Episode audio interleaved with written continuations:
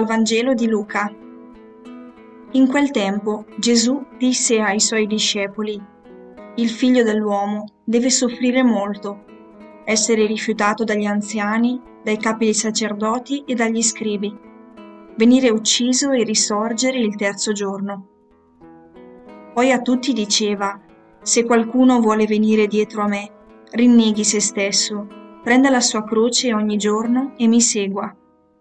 Chi vuole salvare la propria vita la perderà, ma chi perderà la propria vita per causa mia la salverà. Infatti, quale vantaggio ha un uomo che guadagna il mondo intero, ma perde o rovina se stesso?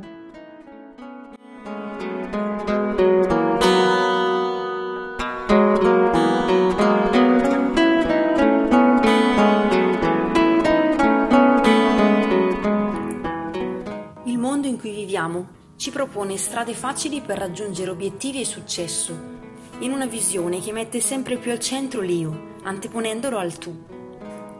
La smania di voler arrivare primi a tutti i costi ci porta spesso a chiudere gli occhi rispetto a ciò che ci circonda, a voler farci strada sgomitando, rafforzandoci nella convinzione di bastare a noi stessi.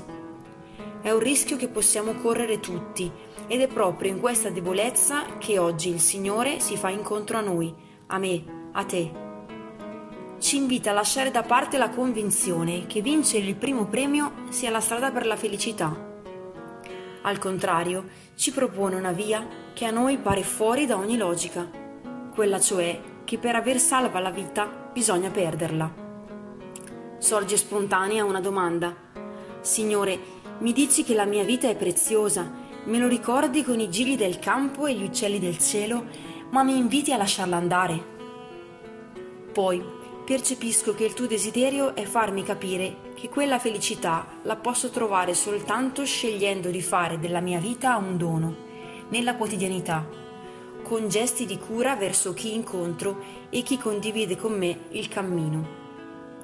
Non serve abbandonare lavoro, casa, affetti per essere i tuoi discepoli, ma occorre dire sì all'amore. Santa Teresa di Calcutta diceva, non è tanto quello che diamo, ma quanto amore mettiamo nel dare. Oggi mi impegno a mettere amore in quello che vivo, pensando a chi ho di fronte e non a me stessa.